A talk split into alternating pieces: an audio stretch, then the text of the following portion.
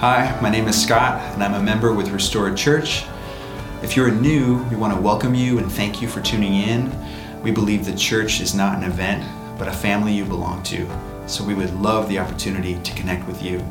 If you want to learn more about our church, or if we can help you in any way, please visit our website, www.restoredtemecula.church, and click on Contact. We also have a mobile app with resources including our Sunday messages, information about upcoming events, and other ways to connect. You can download our app on the Apple or Android app stores. With all that said, we hope you enjoyed the message. I love you guys. Here we go. All right, guys, good morning. My name is Eric. I'm one of the pastors here at Restored Temecula, along with Tom. And I want to welcome you to our Sunday morning gathering. Uh, we're in a series that we are calling Priesthood. And if you're new, Tom, Tom already mentioned this during family time, but we're going to keep reiterating, reiterating this quite a bit. Is that this is a season in, in our in the life of our church where we believe that we're being called to restore our identity as priests. And as Tom mentioned, priests are people who bring sacrifices to God, people who minister to God, people who are devoted to Him. Uh, priests are people who I'm going to get into more of actually who they are and what they do in this message. I'm not going to give it all away. But pre- being a priest is a huge deal. And we have a launching off point for this series, 1 Peter chapter 2, verses 1 to 10. I'm going to go ahead and read those. That's not where, where I'm going to spend the bulk of my time this morning. But I do want to start there because I think it, it helps set the foundation for where we're going uh, as a church community. Before I do, would you pray with me uh, for this time? Father, I want to thank you for this morning. I want to thank you that you love us deeply and that we get to live life in response to your love. That we get to learn what it means to be your people in this world. Priests whose life is oriented around you, blessing you, ministering to you, being set free to live life fully and freely with you at the center. Thank you for that. And I pray that you would do something this morning would be a part of restoring our priestly identity to us as a community. Would you have your way? God, we thank you and we love you. In your name I pray. Amen. Okay, so 1 Peter chapter 2, verses 1 to 10. They should be up on the screen. And go ahead and, uh, and read. Therefore, rid yourselves of all malice, all deceit, hypocrisy, envy, and all slander. Like newborn infants, desire the pure milk of the word, so that by it you may grow up into your salvation. If you have tasted that the Lord is good. As you come to him, a living stone, rejected by people, this is Jesus, rejected by people, but chosen and honored by God, you yourselves, as living stones, a spiritual house. Hold on to that for a little bit later, okay? We're a spiritual house. We're being built to be a holy priesthood. There's the word holy priesthood to offer spiritual sacrifices acceptable to God through Jesus Christ. For it stands in Scripture See, I lay a stone in Zion, a chosen and honored cornerstone, Jesus. The one who believes in him will never be put to shame. So honor will come to you who believe. But for the unbelieving, the stone that the builders rejected, this has become a cornerstone and a stone to stumble over and a rock to trip over. They stumble because they disobey the word. They were destined for this. But you are a chosen race, or in other translations, a chosen people, a royal priesthood, a holy nation, a people for his possession, so that you may proclaim the praises of the one who called you out of darkness into his marvelous light. Beautiful. Once you were not a people, but now you are a people. You had not received mercy, but now you have received mercy. Awesome. Okay. So today we're going to be in Exodus 25, and we're going to pick up on this idea of mercy. It's the last word in 1 Peter uh, uh, chapter 2, verse 10. And so uh, we've not been in Exodus, and, uh, and what we're going to read today might seem fairly obscure. It's not the most obscure thing in the Old Testament, there's way more obscure stuff but it might feel a little bit obscure to you. So I thought it'd be helpful for me to share a little bit of the backstory of how I wound up in Exodus 25 for this message. So, I don't know, maybe two weeks ago, uh, I was at the office, myself and Mark and Tom, and uh, we got together, and we've been doing this uh, every Monday morning where we get together at 10:30 for a time of just praise, ministering to God uh, with our with our voices, with our song. And uh, this is one of those mornings where uh, I I don't know if you've ever been if you've been there, uh, where you're kind of like ah, I don't know that I really want to do this right now. Uh, where it's sort of like the last thing you want to do is really praise. it felt like it felt forced to me.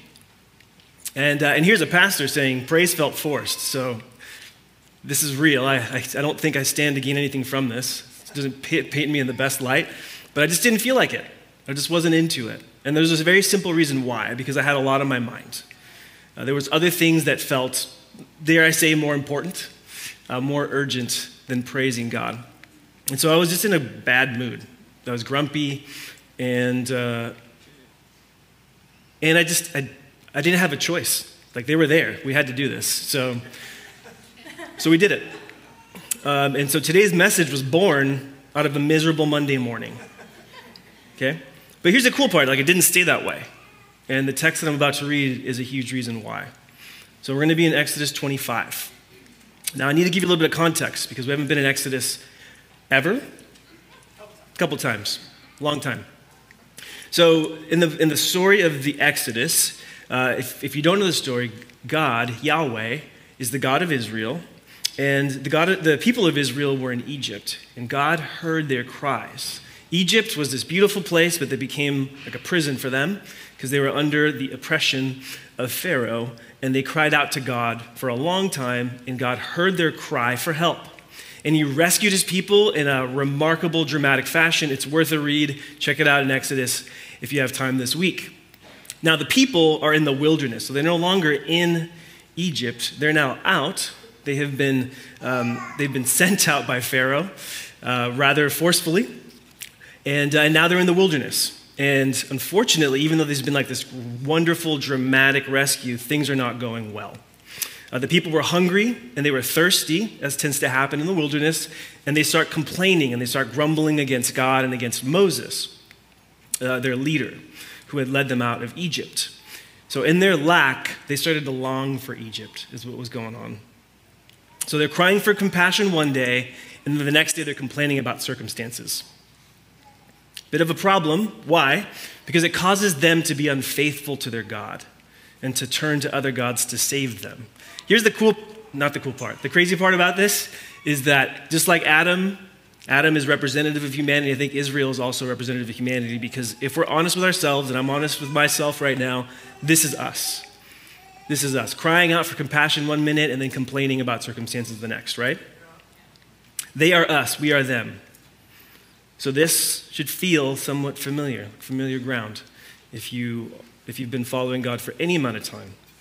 And if you're here and you're new and this is all new to you, I'm so glad you're here. This is a cool story, I think, that will help uh, illuminate that God has a plan despite the human brokenness that exists in our world. So let's read Exodus 25, verse 8, just one verse that I think is really important. It says this this is, the, this is the Lord God Yahweh talking to his people. And he says, They are to make a sanctuary for me that I may dwell among them. A sanctuary for me so that I may dwell among them. Make me a house. I want to move into the neighborhood with you is the heart of God towards his unfaithful people. Think about the, like someone that annoys you. They complain a lot, they grumble. Um, typically, you're like, I'd like to get away from that person or that situation. It's natural, right? To, to want to distance yourself from annoying people. God's like, I want to move next to you. Does this surprise anybody? God's moving into the neighborhood. There's a problem, though. People can't seem to stop sinning against him. And sin, what if, part of what the Old Testament really helps us to see is that sin has a contaminating impact. It pollutes our hearts, it alienates us from God and each other, and it causes us to wonder, wander. So Israel needs God's presence and his purification. They need to be cleansed. And in these verses that we're going to read right now, we read God's plan just for that. So turn over with me. Here's our main text for the morning Exodus 25, verses 17 to 22. Exodus 25, verses 17 to 22. Here they are.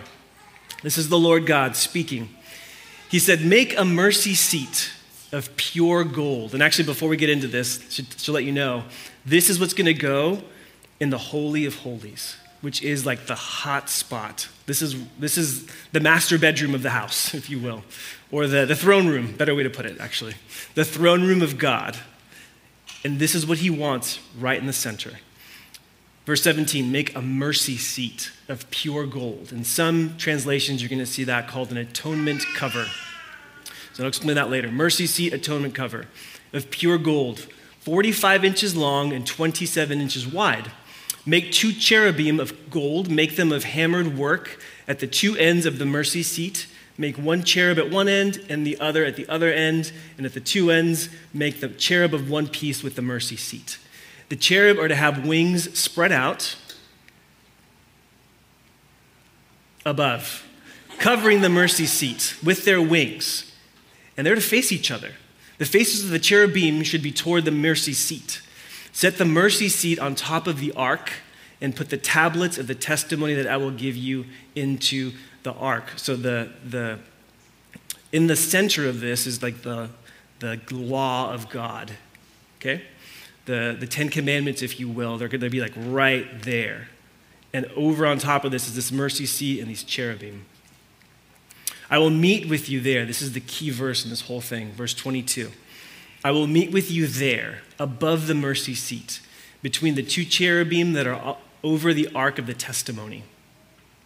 I will speak with you from there about all that I command you regarding the Israelites. Okay.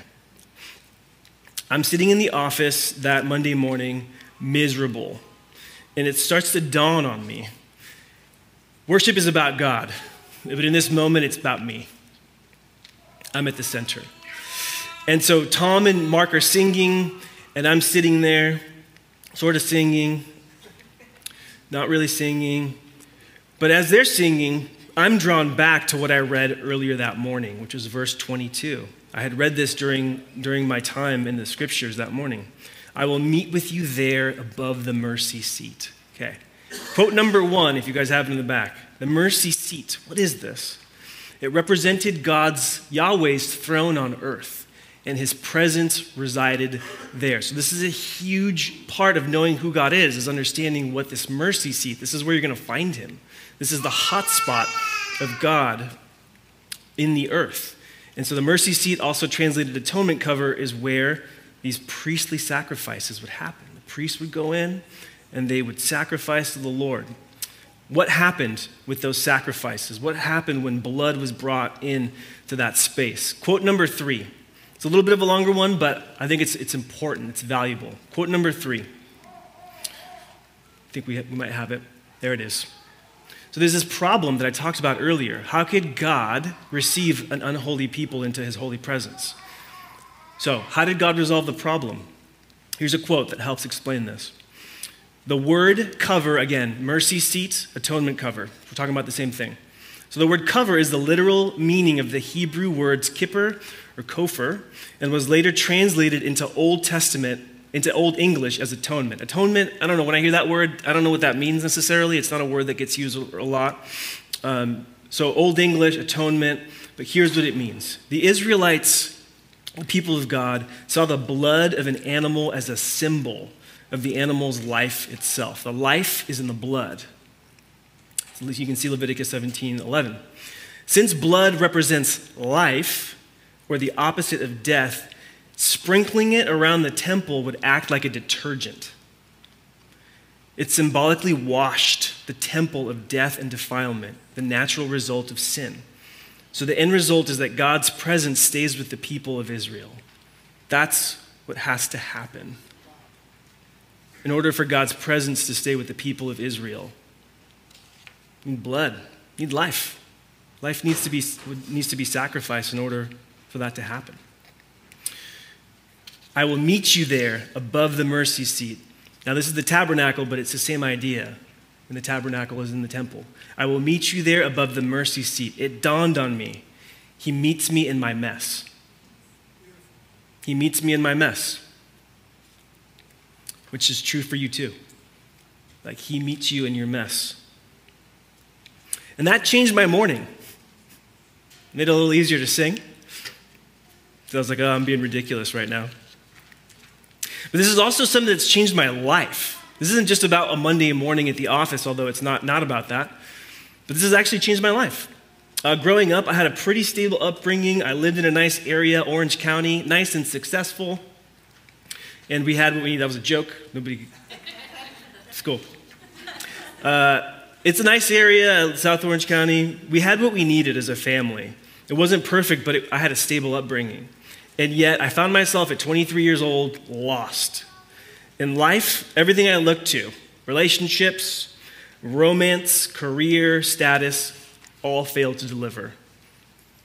The weight of my existence could not bear it. My life was actually marked by fear and insecurity. I've had lots of time to think about this. So, fear and insecurity, and I would alternate between pride and despair. Those are actually closely linked. You can go back and forth between those. And I did. I was grasping for control or comfort all the time. And it all, basically, the, the end result for that in my life was that it crowded out Jesus. Like I knew at the time that he was calling me, but I didn't want him. Until one day, I had an encounter with him, specifically his mercy. His mercy. Like I actually knew that I was a sinner for the first time. And I actually knew that my sin and my rebellion sent him to the cross. But that wasn't enough. I actually had to experience something more, something deeper. And for the first time in my life, 2008, I knew that He went to the cross willingly for me.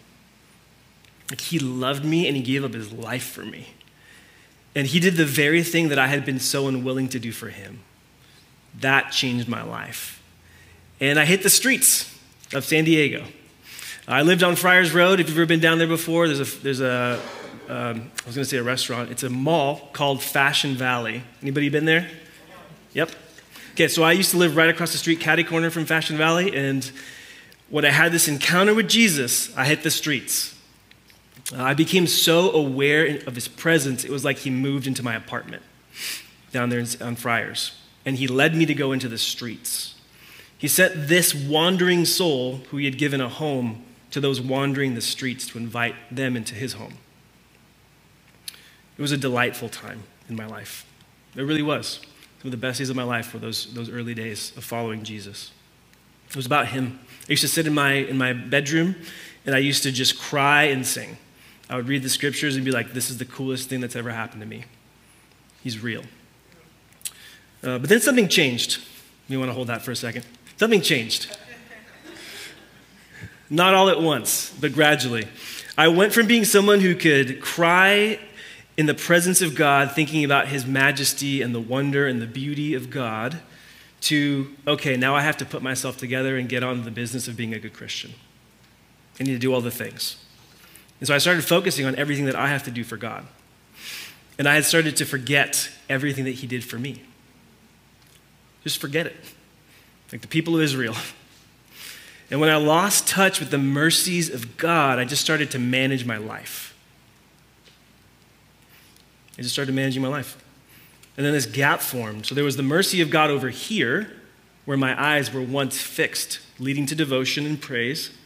And then over here, on the, on the other side, managing my life, where my eyes were now fixed. Those are the two sides. And now there was a separation, a chasm in between the two. And what filled that chasm was misery religious misery. That same pride and despair, the same fear and insecurity, grasping for control or comfort that was there before came back. Only a religious flavor of it, and a critical one too. Critical of myself, critical of other people. And here I am. I'm a mess again. I've been saved, and now I'm a hot mess, and I just, I feel it. I know it. And so, what did I do? I started to manage the mess by doing more, by just trying harder, tightening up standards but what ended up happening was like I, spiritually speaking, I just started spinning my wheels. I didn't move forward. I was stuck. From mercy to management, my memoir that no one wants to read, including me. It's lame. With that said, uh, something happened. Something changed. One day, I was sitting there. I was working downtown in downtown San Diego at a law firm, and uh, a coworker of mine approached me, and he, he's was he found out I was a Christian, and he wanted to. He had like a. He wanted to sit down and talk about Scripture with me. And I was like, Sure, I want, you, I want to show how much Bible I know. That's what I thought. And so we start reading scripture and we start meeting over lunch, and he begins to teach me about the grace of God. And I begin to get reacquainted with the mercy of God for me, just from the Bible. I started to learn the Bible is about mercy. And it started to tenderize my heart once again.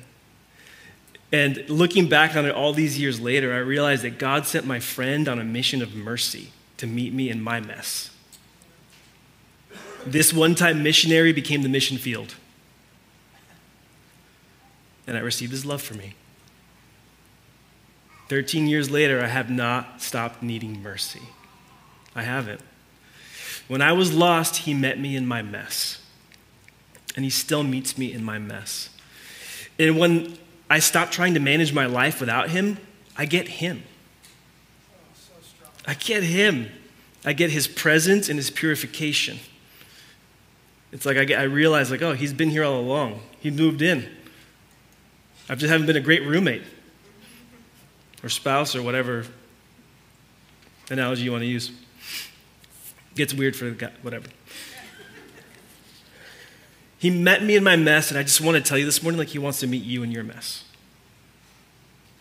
I just want you to think about your life. Like, are you managing your life right now? Is that, and by the way, I'm not saying that like managing our life is bad. I'm talking about like managing your life without God, without an awareness or a knowledge of God, kind of on your own. Are you managing your life or your mess without mercy? without his presence and purification. Is that true for you today?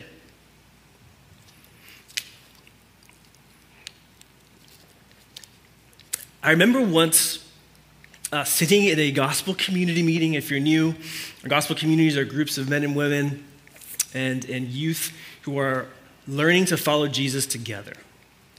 And I remember once I was in a gospel community down in San Diego. This was probably gosh, like eight years ago, uh, quite a while ago. And we were, we were doing, sto- we were sharing our stories. Gospel communities share their stories with one another over time. As there's trust that's built up, people begin to share, here's who I am, here's what I've been through, and all that stuff. And at that time, we were learning a, a way to share our stories more evangelistically. In other words, like I could share my story and tell someone about how I met Jesus. So we had this tool for doing that. And it kind of followed this, this trajectory of like creation, fall, redemption, and restoration. The story of the Bible is way more complex than that, but that's just a simple tool that helps people tell their stories.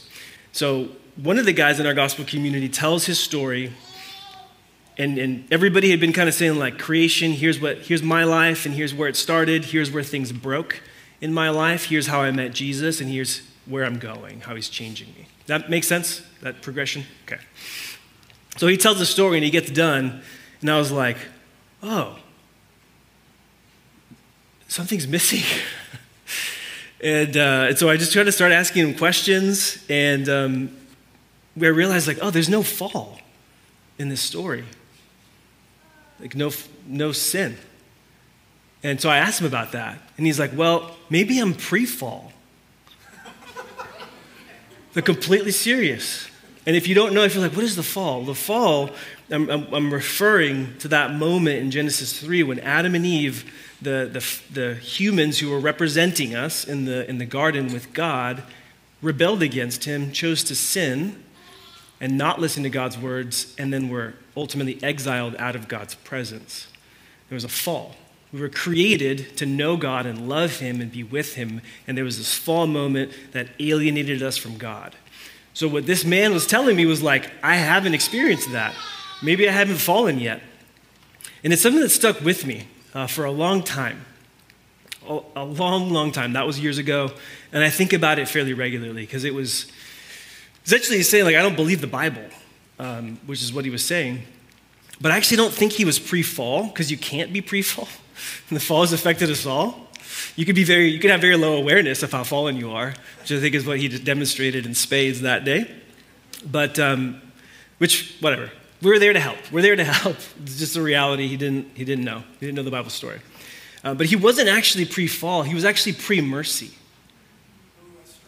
He was pre mercy. And a, a, human created in the image of God, part of being created in his image is that we're priests.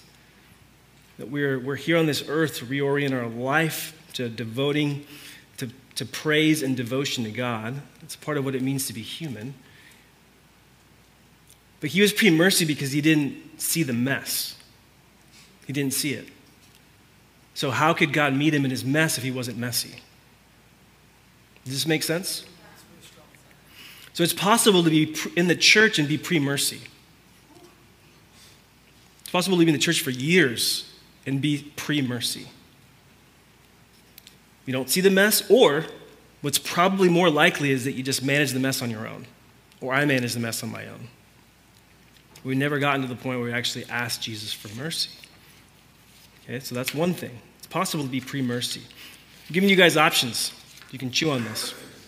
Also, I don't usually print my stuff out, and I'm seeing why. But pre mercy is not the only category. There's also moving past mercy. There's also moving past mercy, which is a big deal if you've been in the church for a long time. So, this would be managing life without God. How do you know? You're miserable. You have a high awareness of what you need to do for God, but little to no daily awareness of what He's done for you or is doing. And very little of this praise but a lot of complaining and criticism. If you're in that spot, you might have actually blown past mercy, like I did. I shared my story already with you. Pre mercy or past mercy. There's another option, though, too. It's praise in light of his mercies.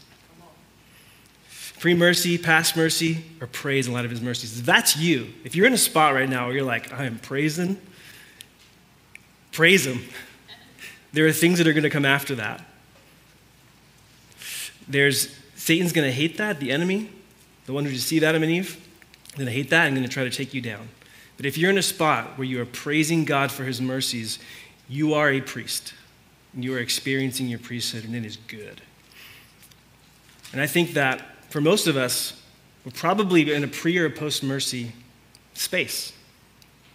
But this whole series is about reclaiming our identity as priests. It's moving into a space of praising God for his mercies. Now, wherever you're at, whether you're pre mercy, you're praising, or you're post mercy, I want to remind you that you are in the presence of mercy here. He's here. Jesus, our faithful high priest who sacrificed himself. Hebrews 10, verses 21 to 23. The high priest would go in and he would cleanse and purify the space so that God could dwell with his people. But that he had to do every single year in Israel. Why? Because there was still a problem. There was still a problem. The high priest was not able to actually ultimately do the cleansing of the heart that was required for us to be reunited to God and have access to his presence. So, Hebrews 10, I think we might have those verses. Hebrews 10, verses 21 to 23 are about Jesus, our true high priest. Since we have a high priest over the house of God, let us draw near with a true heart in full assurance of faith, with our hearts sprinkled clean from an evil conscience and our bodies washed in pure water. Let us hold on to the confession of our hope without wavering since he who promised is faithful. Yep, Wayne Grudem. Actually, can you go back to that, that quote?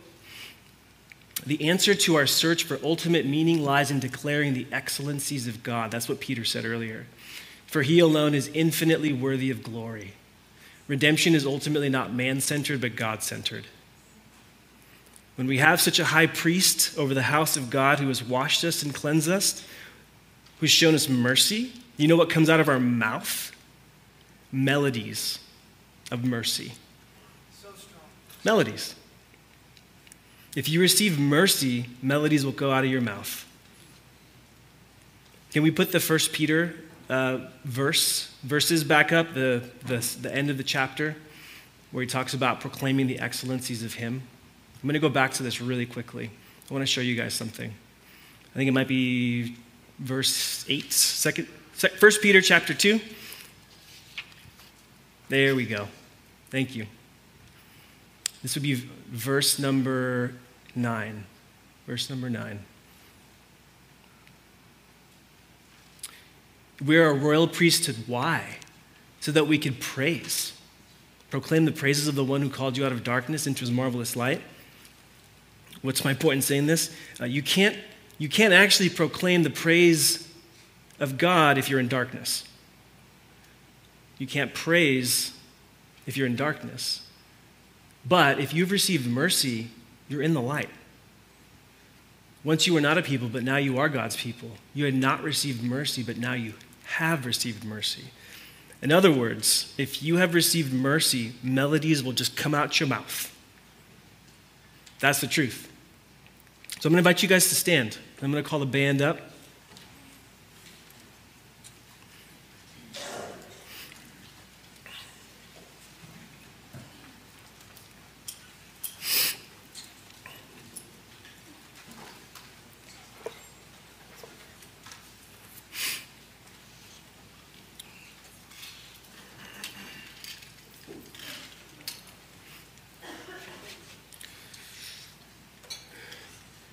You can't minister to God without receiving mercy.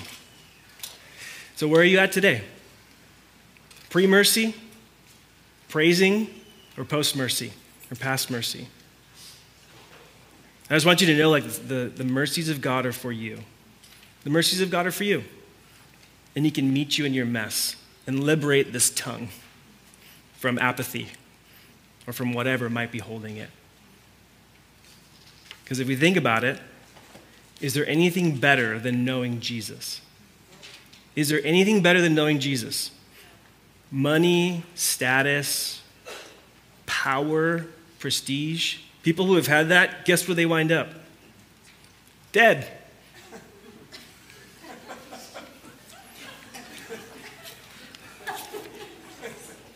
Let's pray.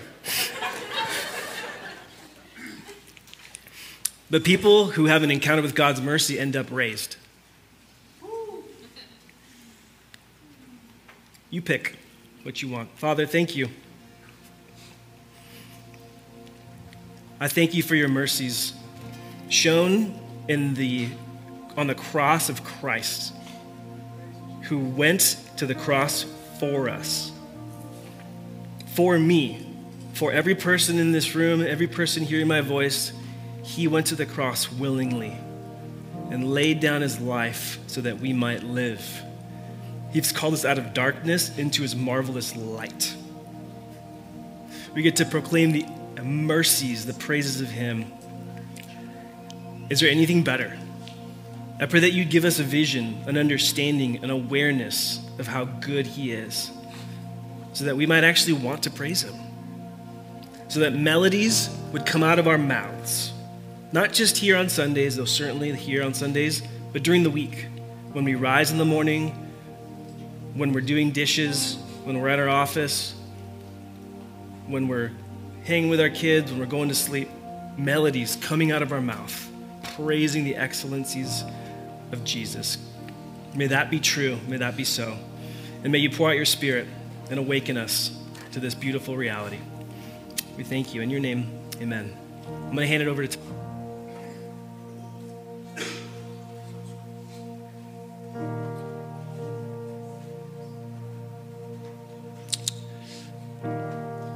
Uh, before I call the prayer team forward, um, man, so strong, JB. Meet me at the mercy seat. Some of you, I'm convinced, you've been like, you've been, in, you're in a season right now where you're like, God, where are you? I don't feel you. I don't sense you. I don't know where you are. i have been asking you to intervene in these spots in my life, and I just don't feel you. I don't sense you. Where are you? You know what he says? Meet me at the mercy seat. When you're ready, I'll be there. That's what we're going to do right now. This is about meeting Him in His mercy, that He loves you. Regardless of what today's looked like, regardless of what this week has looked like, regardless of what your entire past has looked like, He says, Meet me at the mercy seat. And so, for the rest of our time gathering, how much time we have? We have like 20, 20 25 minutes before we're going to close. This is time and space, consecrated time. You know what that means? It means it's set apart specifically to minister to Him. And here's the thing as you do that, as you meet Him in that space, what happens is He actually ministers to you. He actually pours His love into your soul out of mercy. So, band, will you guys serve us? This is fill the room with praise, minister to your God. And then in just a moment, um, uh, if the prayer, actually, you know what? If the prayer team, would you guys mind making your way to the side of the room? There's trusted men and women off to the side that are here to, to minister to you if you need it. Okay? Maybe you're, uh, I do feel like there's people in the room where you're experiencing kind of inflammation in your body right now. Go receive prayer. I think God wants to, wants to intervene there. Um, maybe there's other things going on. Maybe there's fear and there's worries and there's anxieties happening inside of you. God wants to minister to you through his people. So we're going to fill this whole space with praise, with ministry to bless him. Why? Because he's worthy. Why? Because he pours his mercy out on us over and over and over again. Let's meet him at the mercy seat, huh? Okay. Enjoy him.